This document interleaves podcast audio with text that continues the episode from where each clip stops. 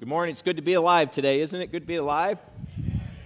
Praise God for another day of life. I want to welcome our audience that's watching by live stream. Encourage you, if you're not part of, of church, we'd love for you to be part of that. And if you're making staying at home your church, come join us. God wants us to do community together, uh, but we're glad you're joining us today. TJ, that's about the brightest Michigan hat you could find, isn't it? It is, isn't it? You went through your closet and said, What's the brightest yellow and blue that I can find, or make blaze, whatever they call it? Yeah. Hey, big night, like Pastor John. George, I'm sure you're happy too. Yeah. Grand scheme of things doesn't matter, but it's fun when your team wins. Today, as we walk through this passage, uh, it, it, it's, it's so rich, so good. Peter is talking to a group of believers, new believers, by the way. So he's trying to instruct them. Life's going to be hard, it's going to be difficult, but he wants them to know this that they and we are blessed beyond our imagination. Every once in a while, we need a pep talk, and this is Pete's motivational speech. This is his telling the scattered believers, like, hey, hold on, it's better than what you think it is. Don't worry about the troubles that come your way. And God uses those kind of moments to reveal himself. And, and sometimes he reveals himself just to say, I'm God and this is what I can do. And we need it personally. I was on a missions trip um, with our family to Cambodia. It was one of our earlier trips in. And when we first went in to, to visit our, our orphan kids in Cambodia and Thailand, we would take a bus from Phnom Penh and we would ride this bus the whole way to Battambang. And it was about a five hour bus ride. And you had chickens and goats and, and people and bikes, and it was a long ride. And the whole way they played Cambodian uh, karaoke music the whole way there. And so it was like nothing you've ever experienced. And uh, Hannah, you remember those rides.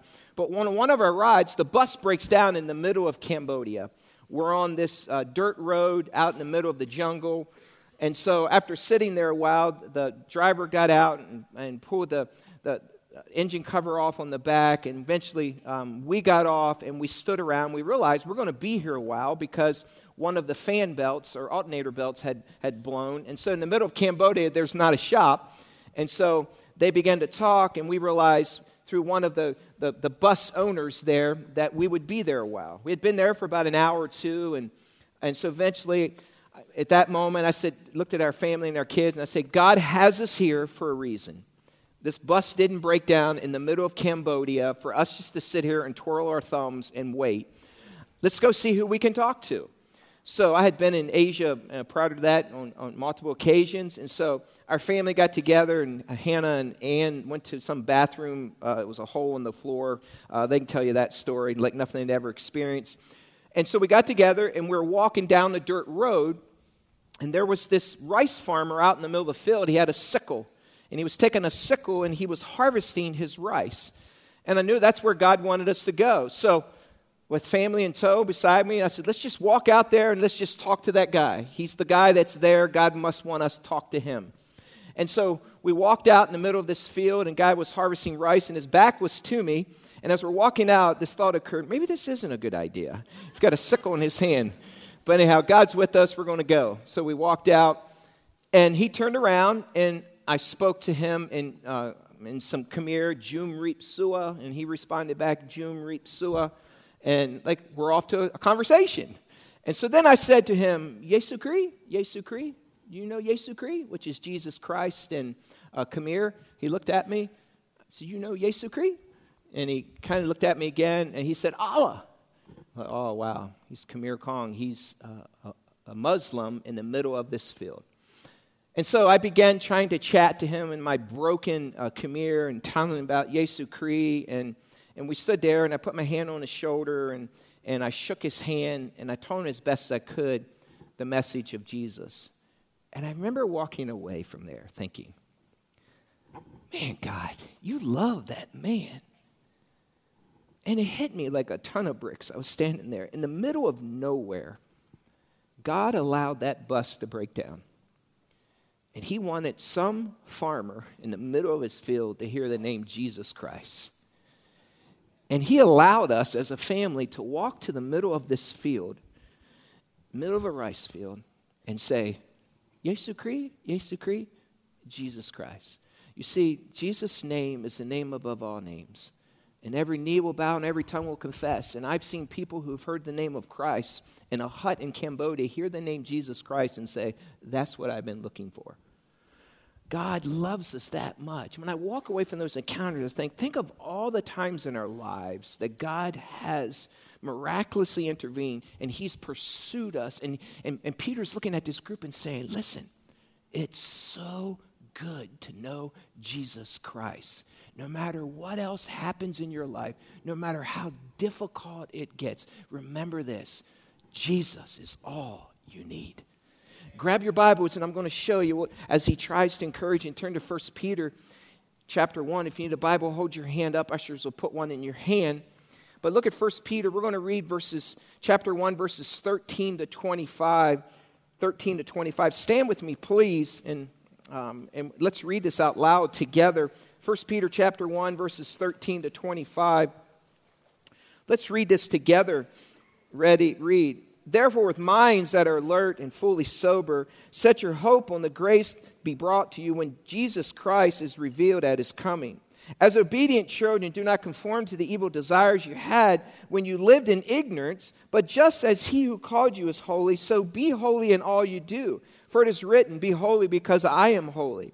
Since you call on a Father who judges each person's work impartially, live out your time as foreigners here in reverent fear.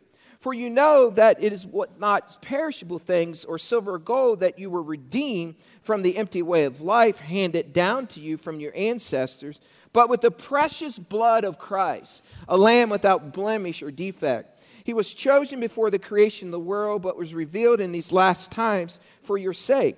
Through him you believe in God, who raised him from the dead and glorified him, and so your faith and hope are in God. Now that you have purified yourselves, be obeying the truth so that you can have sincere love for each other. Love one another deeply from the heart, for you have been born again, not a perishable seed, of imperishable, through the living and enduring word of God. For all people are like grass, and all their glory is like the flowers of the field. The grass withers and the flowers fall, but the word of the Lord endures forever. And this is the word that was preached to you. You may have a seat. Peter is reminding these believers, and he's reminding us, inspired by the Holy Spirit, God moved through the Holy Spirit and said, Peter, write. He carried him along and moved him over here and said, write. And so he's giving that message, and he knew that message was one that we would need. And as you look at this beginning, it's like Peter is saying we need to roll up our sleeves and live like we are redeemed. And Peter is part of this, this group that had just witnessed the resurrection of Jesus. I want you to pull away again. It's always good to go back and look at the character of the person who's writing this. We looked a little last week. Well, let's dig a little deeper today. Peter was very impulsive in his loyalty to Jesus. He actually argued with Jesus one time. Now, I want you just to stop and ponder that thought. He walked with Jesus for three years, and there was this moment in time that he knew he, he was different. He never saw him sin. He watched him do miracles, and he knew that Jesus was going to be the, the coming Christ dying on the cross. And so Jesus has this conversation, and in Matthew chapter, you don't need to turn to verse 6, chapter 16, verses 21 to 23. Jesus has this conversation with Peter, and he's telling the disciples, he says this There's coming a time, and it's going to be real soon, that I'm going to the cross and I'm going to die for you, and I'm going to die for the world. And I want you to know that, that the time has come for me to become, as we would understand, the ransom for our sin. Peter, in his loyalty to Jesus, begins arguing with Jesus, pulls him aside, pulls Jesus aside, and literally says this. He took him aside and he rebuked him. Matthew chapter 16, verse 22 says, Peter rebuked Jesus. Now, that takes guts, doesn't it? And it says, he tells him, God forbid it that this would happen to you. In other words, he's saying, You're not going to die on the cross. You're not going to die. I rebuke you, Jesus. I rebuke those words from you. Jesus gets ticked. Jesus gets upset with him. And know what he says to him? He walks up and he says, Pete, Get behind me, Satan. So there's this encounter of the loyalty, and the reason he's upset, is because he was more concerned about his own welfare, Peter was, than the welfare of the world. In fact, Jesus tells him, He says, You only have concerns for human things and not for what God has. And so he rebukes him. So that's a moment in time. Jesus himself calls him Satan, get behind him. Not very much longer, what happens to Peter? He denies Jesus three times. We saw that a couple weeks ago. And then death occurs, and then the resurrection occurs. Now, in Mark chapter 16 and verse 7, look at this later. This is a fascinating read. We're going to look at it in our small group tonight. Mark chapter 16 and verse 7, Jesus has resurrected from the tomb. And it says that the women ran to the tomb. This is fascinating. Don't, don't look there, just listen up. Jesus, it says that the women ran to the tomb, and there was a man dressed in white. It was an angel. This angel was there. And this angel looks at these women and says this Go tell the disciples and Peter that I'm that Jesus is not here. Think about that. Why? Well, Peter was a disciple, but why did the angel call out or want Peter to know? Now think about for a second. Let's just just a little talk on angels a little bit. Angels don't project the future. They they're not all knowing. So the angels don't know what's coming. They don't know what Jesus know. They're not unknowing. They only know. In fact, the Bible tells us that they lean into things. They learn. So they're learning too. But at some point, think about this. When Jesus was resurrected, angels are messengers sent by God. At some point after the resurrection, Jesus went to this angel and says this. Now listen, there's going to be some ladies that are going to come because the angels didn't know that. And here's my message for you I want you to tell these ladies, to tell them that I'm not here, that I'm resurrected. Tell the disciples that. And make sure, angel, whatever your name is, make sure you tell the women to tell Peter too. Why? Because he knew that Peter would be reeling in guilt for denying him three times. And even though he had restored him later, Jesus took the moment because he singled him out because he loved him. Think about that for a second. Of all the people that were there, he took the time.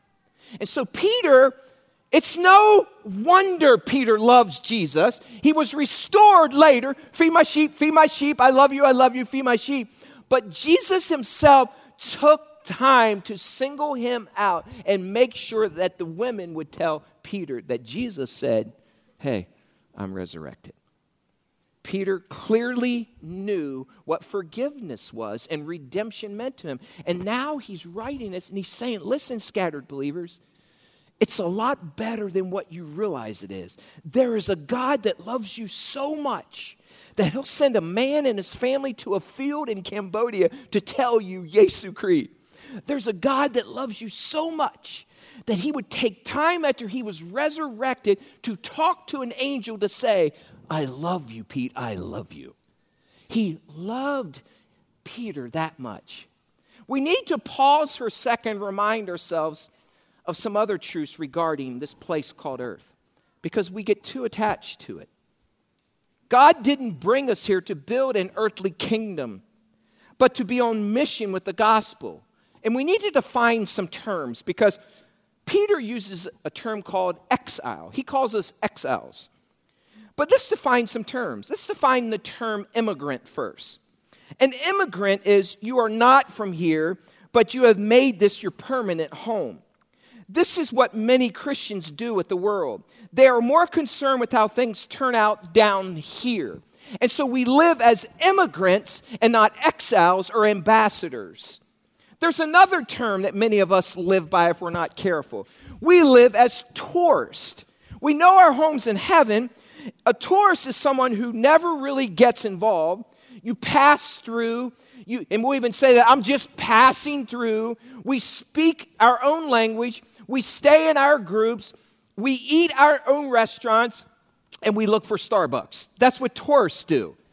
And we kind of take the touristy view. Well, I, uh, heaven's my home. I'm just going to kind of pass through here. Oh, isn't that beautiful? Let's take a picture. Let's put them up on Google. Let's have a story on Instagram. Hey, it's been good to be a tourist here. No, we're not tourists either. In fact, we're exiles. And that's what Peter calls us here. And an exile is you're not trying to become an immigrant, you know you are a citizen of heaven, but you also realize that for a time that you are stationed here, you need to be on mission to bring as many to your homeland as possible and tell them about Jesus. That's what an exile does. We're not tourists, we're not immigrants. In fact, later in 1 Peter chapter 4 and verse 9, he calls us ambassadors or God's cherished possession. I love that phrase. It's the Greek word cherished possession. We are ambassador. An ambassador literally it, it, it, comes here and it's sent into a country with a mission from another country for the purposes of that country. And so he reminds them, hey, you're exiles. And then he says in verse 13, look what he says. Therefore, and you've heard me say this before, anytime you see the word therefore, you have to ask the question, what is there for? Therefore is there because we have a living hope in Christ.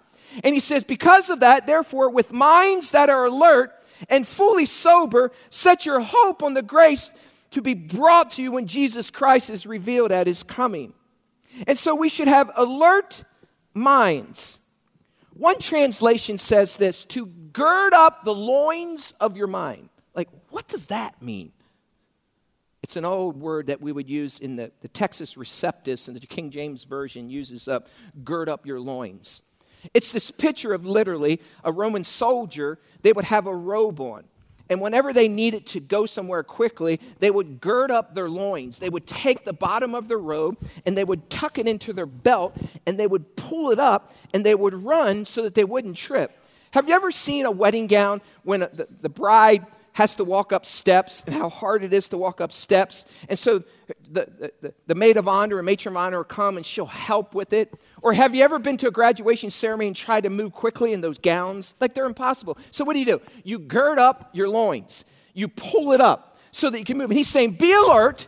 Now take your minds, gird them up, get them distraction free so that you don't stumble or fall. And he says, be fully sober with your minds and be alert to what's happening around you. The best example I can think of this idea I was in Texas a few years back for C National Board meetings, and while we were there, we visited some uh, local churches. And so we went to Tony Evans' church on, on, on Saturday, or actually on Sunday, and it was great to sit in his worship service and be fed by Tony Evans. And, uh, and so we decided while we are there, we'd go to Ed Young's church, Fellowship Church, which was in Grapevine, Texas. So we went to Tony Evans' church, and then we went to Ed Young's church. And on Sunday, he said, We're close. Let's go to T.D. Jakes' church. And so we rode into T.D. Jakes' church, and we found ourselves in there. And there was a moment we didn't realize that they were on stage, and they had 10 women on stage. And if you've never been to T.D. Jakes' church, it was incredible worship, and, and women are dressed in long dresses and hats, and when they worship, they, they flow them around. It's just beautiful. It's just, I think, when I go to places like I think, this is going to be a taste of heaven. In any case, they brought these 10 women up on stage, and they told the women that they were going to give away a minivan, a new minivan, to one of the, the, the single moms that were there. And so T.D. Jakes came out, and he invited these 10 women out on the stage, up on the stage, and he was going to reach in a bag and grab one of the names, and this woman would get a minivan. It was near Mother's Day, and so they did this. And so they brought the women up, and as they came up, they, they girded up their loins and walked up the steps because they had pumps and heels on, and their dresses were long. And so he pulls out this slip. And on this slip, he says, Here are the names. And he began reading all the women's names, all 10 of them. And they're kind of looking at each other like this and looking like, he says, by the way, he said, we've been, a local car dealer has blessed us and they've decided to give 10 vehicles and every single one of you get a car. You should have seen them roll up their skirts. They rolled those things up. They were running down the aisle, screaming and yelling, running in their heels. And this is picture like, get out of the way, here I come. And that's the picture that Peter has here. Gird up your mind, be alert. Be ready to run if need be, if that temptation comes. He's saying, get rid of anything that would distract you. Don't let the suffering and persecution, the pain, don't be poor me when hardship comes your way. Don't let sin encumber you or entangle you. Have laser focus. Be ready, be alert to go. Why? He says, be sober minded. It means be clear headed and reminding yourself every day listen, remember, we're exiles here. This isn't our home. And we live in the home where there's an enemy that wants to take us out. So we should be sober minded. Don't let the culture inebriator intoxicate your mind and pull you out of the battle. You are in a battle for souls, not just survival, but advance and take back the ground the enemy has stolen from you and your brothers and sisters. Don't let your minds get fat and lazy. Spiritual trouble always begins with a lazy, undisciplined mind, Peter is reminding us. And all of our problems start between our ears. And so Peter's saying, gird them up, put them in your belt, be ready to run and flee, be sober minded.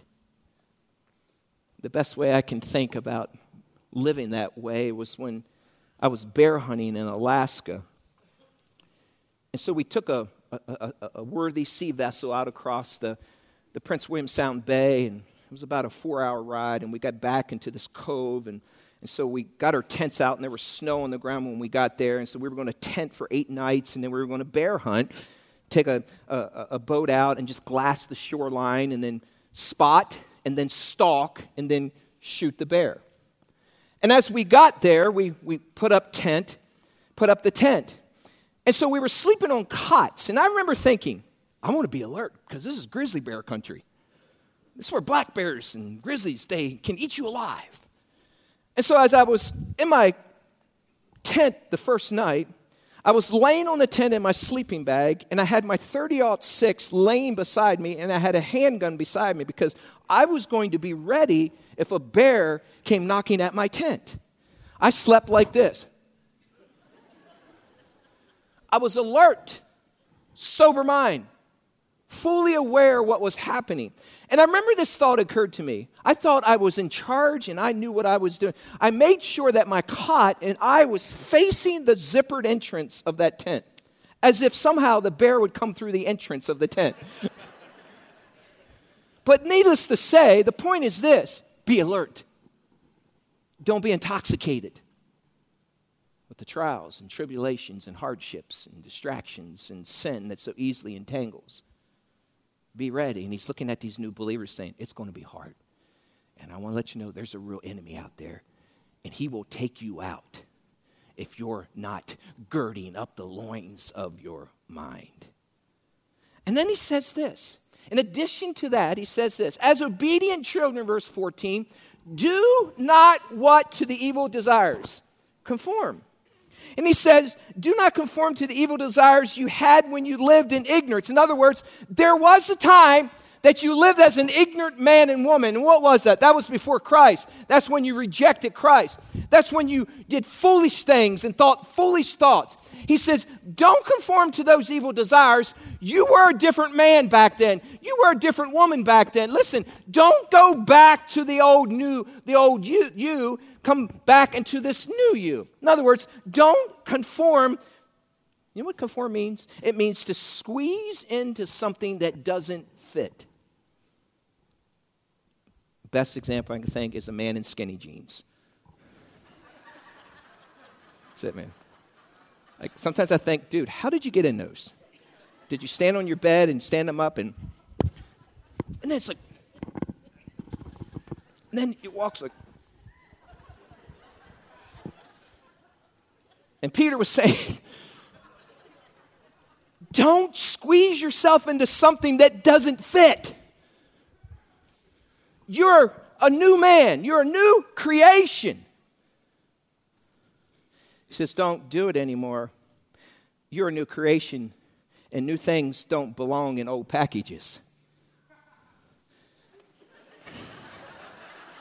You get it too, don't you?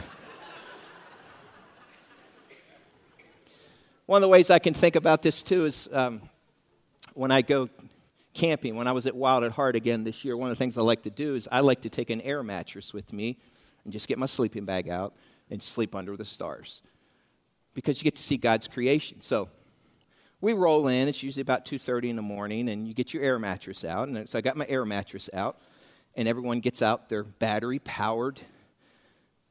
You see them fans. You stick it up, and you hear this. And it finally gets up. It's beautiful. It's exactly what you need. And so I lay down, head north, you know, up in the air. And so lay down. I slept well. But then Saturday rolls around. What happens Saturday? You got to let all that air back out of that mattress. And so, you know what you do? You roll it out and you squeeze it and you try to push the air and you push and push and push and you roll it up and you compact it and you finally get it down to the smallest that it is. And you look at it and the box is half the size. And so, what do you do? You try to take that air mattress that, that was once stuffed in the box and put it back in, and what happens? The box is this big and the air mattress is that big. Why? Because it had life and air breathed into it the night before. And it was made to what it was supposed to be. And it no longer can fit back into the package because new life has been breathed into it. And Peter's saying, don't go back to the package. Let the breath of God in the Spirit live in you. Don't conform. Don't go back. And then he says this, which is very, very, very, very challenging. He says in verse 15, But just as he who called you is what? What's it say? Holy. So be what? Holy in all you do, for it is written, Be holy because I am holy. You know what the word holy means? It means to be separated. But here's what happens when you and I hear this word holy. Holiness to most Americans is not an attractive concept to us. We picture a monk dressed in a robe, living on oatmeal in a dry, barren desert, tiptoeing through the tulips. We think of sterile, boring, white, colorless light. And it's like, I don't want to be that. I don't know. He wants to be holy. Like,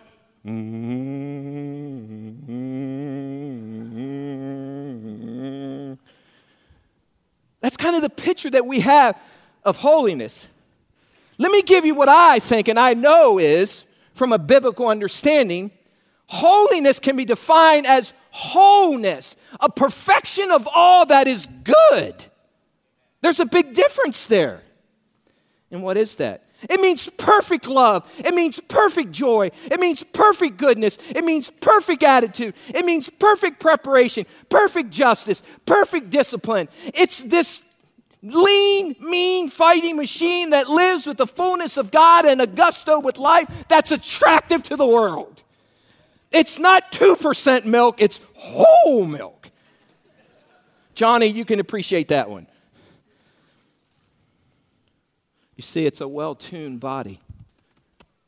That's not boring to me. Like when I think of my Savior being holy, it's like, he's good at everything. And not only is he good at everything, he's perfect at everything. He lives with a gusto and a fire for life. And Peter is saying, so should we. It's not, mm.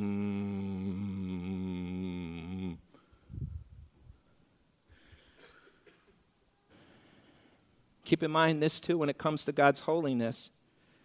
His holiness didn't destroy us, but it healed us. You know, in Matthew chapter 8, when the leper asked Jesus if he would heal him, and Jesus, he said, Are you willing? And he, he said, I'm willing. And what did Jesus do? He just touched him, and he was healed. You see, that is just the opposite of what happens when clean things touch unclean things. Normally, the clean things become unclean. Have you ever flown on an airplane when someone just hacks and coughs the whole flight? and they're right behind you. Tammy, you've probably experienced that on your flights to Asia and you get someone that's coughing all around you, have you ever thought, well, I'm feeling pretty good? Have you ever thought, I'm going to go up to this person who's hacking away because I'm clean? I'm going to go up and breathe some goodness on them. I mean, if, by the way, if you thought that thought, you need help. no, we would never do that, would we? Why? Because they're would get all over us, and what happens? The clean becomes unclean. But hear me out. There's only one God to ever live that makes unclean things clean, and it's our God. And He can reverse what was unclean to clean. And Peter's saying, Don't you forget that. God's holiness healed our unholiness. The greatest display of God's holiness was not in his separating himself, but entering the world of sin and corruption and taking it all on the cross and putting it away forever. And that truth should change the way we walk in obedience for him and to him. You see, we would say this because of that. God is not at the top of our list. God has his own list. God isn't just my number one of my 10 favorite things. God has his own list. There is nothing on the list, no, nothing, not number two, not number three, that could ever get close to who God is. And what he offers us is precious.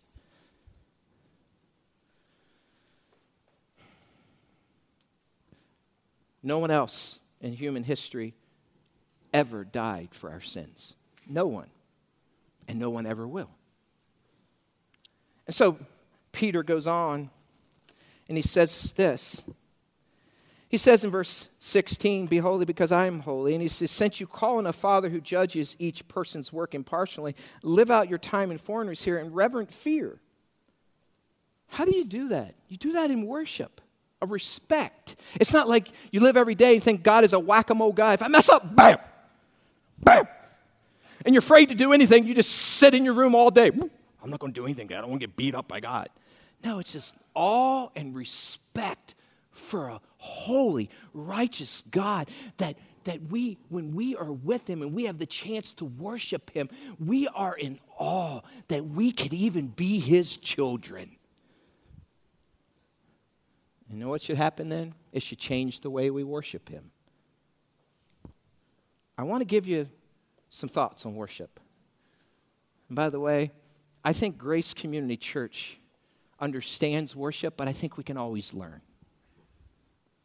The Old Testament has numerous passages of worship that say this.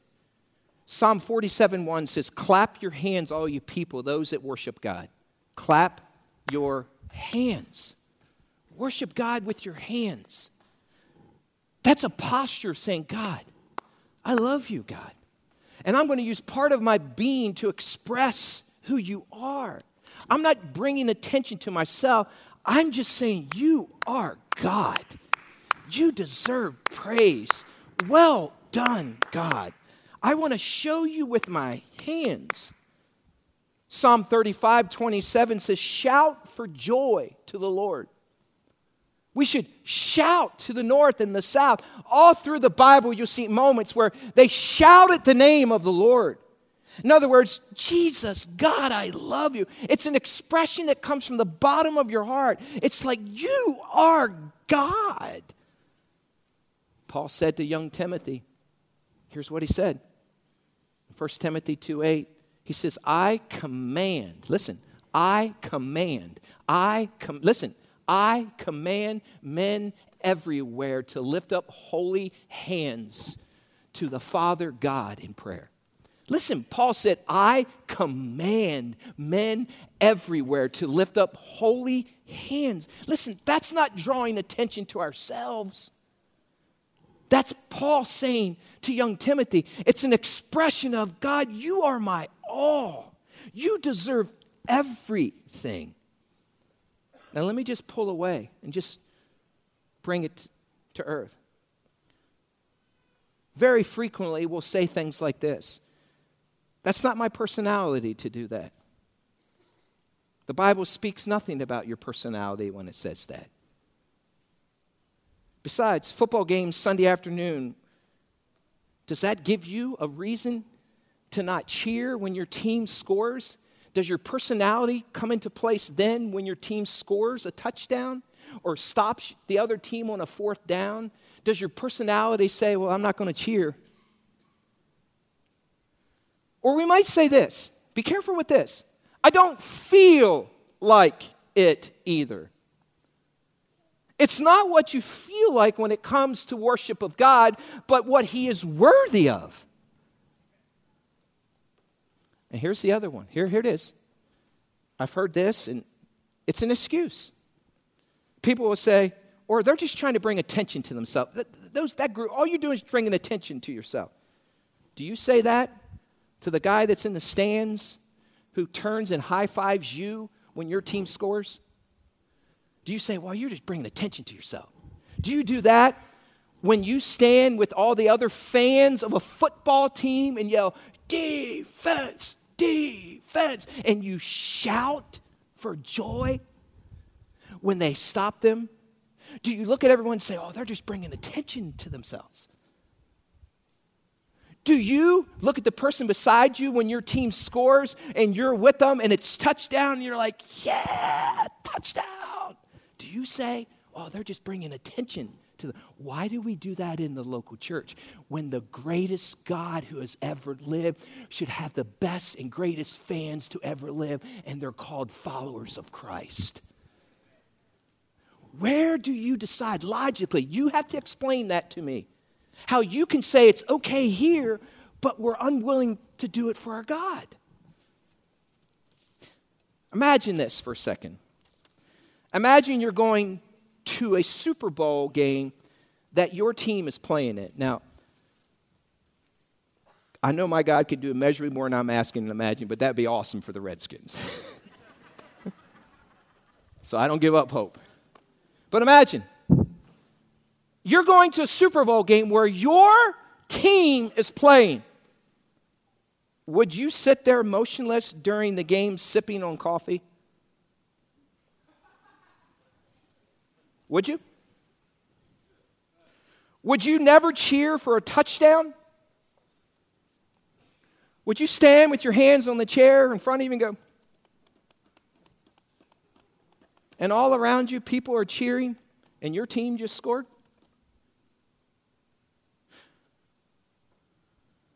Would you wear some team gear or would you come dressed without the team gear on? Because you wanted people to know that that's my team. What would happen to home field advantage if we cheered on our team at football games like we cheer on our God when it comes to singing on a Sunday morning? There wouldn't be home field advantage. Why? Because it would be this. What happens when your team is on defense and you don't want the opposing team to hear their snap counts? What do you do? Shout. Do you ever say, Well, that's not my personality?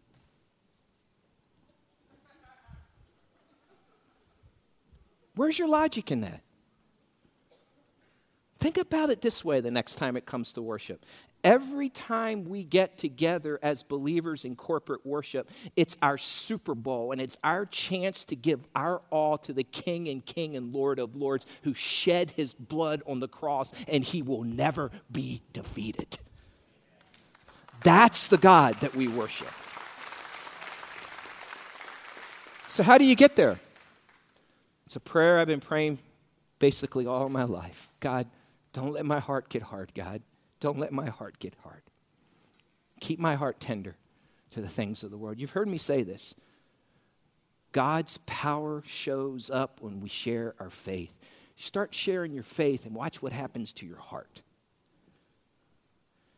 You see, uninhibited worship flows from an awareness of the preciousness of the blood shed on the cross and a value for what Jesus has done for us. It's a deep devotion to God our Father that's reflected in our lives. Hear me out. It's not we have to worship, but we get to. It's not let's get through the singing part, but let's sing through this part because the King of King is on display and his children are there worshiping together, acknowledging that he is God. And I will lift him up because I am in awe and respect of this beautiful, strong warrior King, Jesus Christ.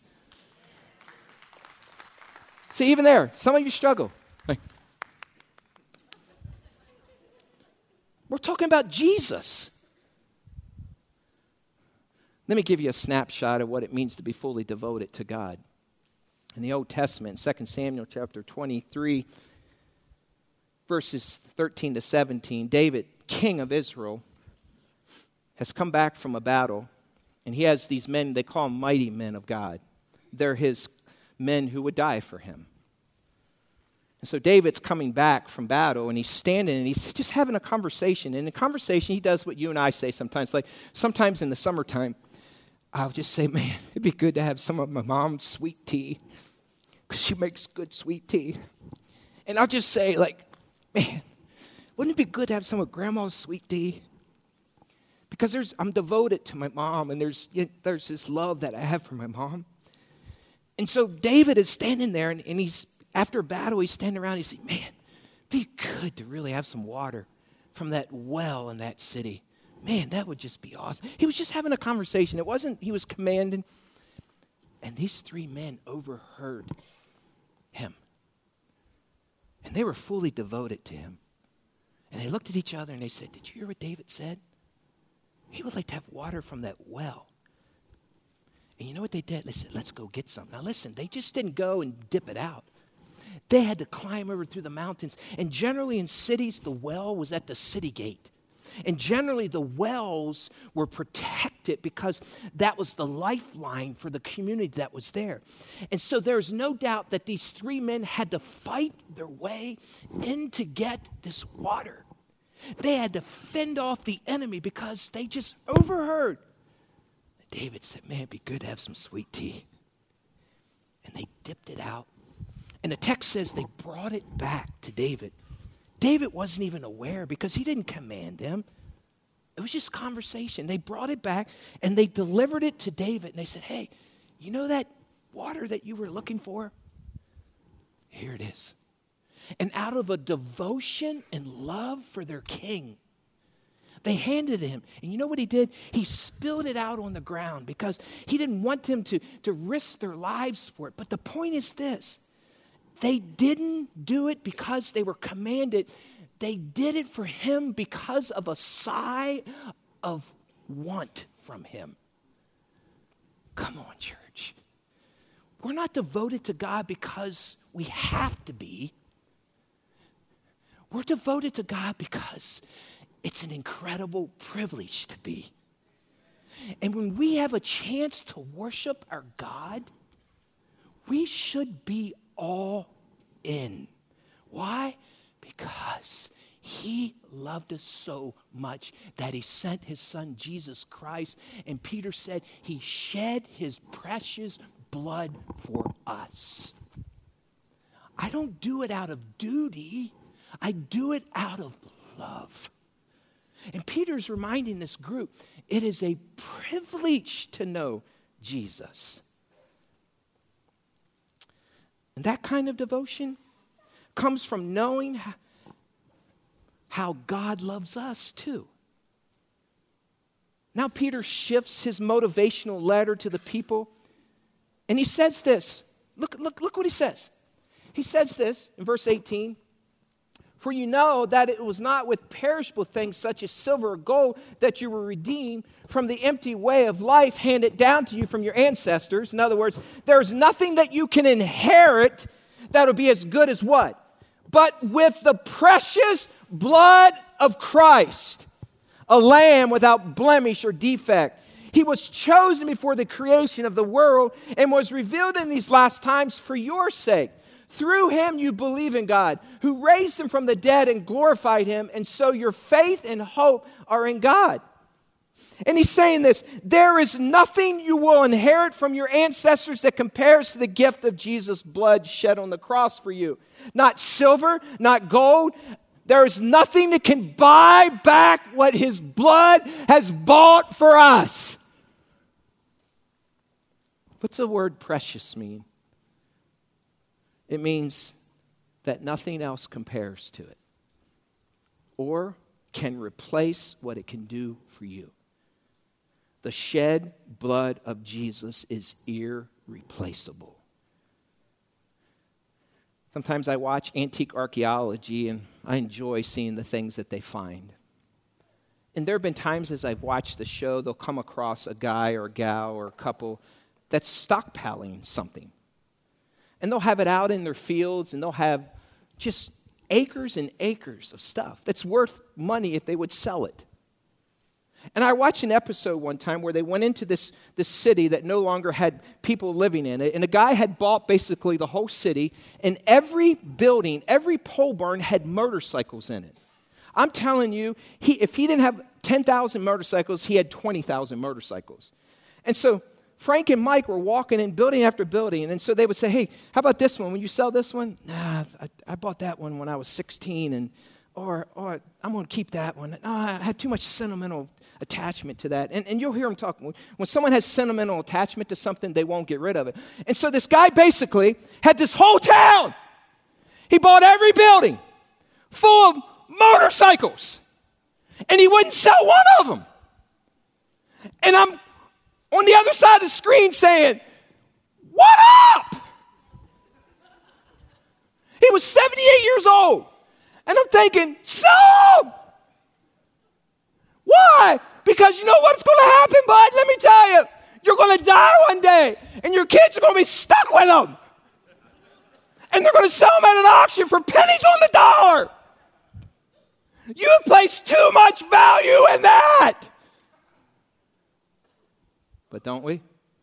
Some of us place more value in something that's been handed down to us from our ancestors. And Peter's saying, no, no, no, don't do that because there's nothing that compares to the shed blood of Jesus Christ. It's irreplaceable.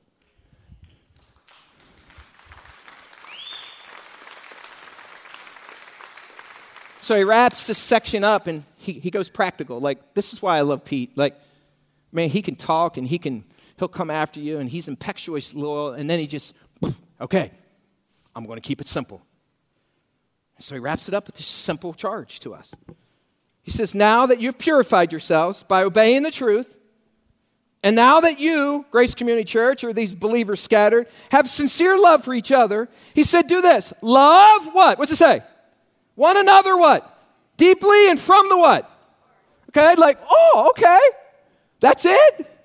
And then he says, Love each other deeply from the heart, for you have been born again not of perishable seed, not anything that you could buy with silver or gold, but imperishable.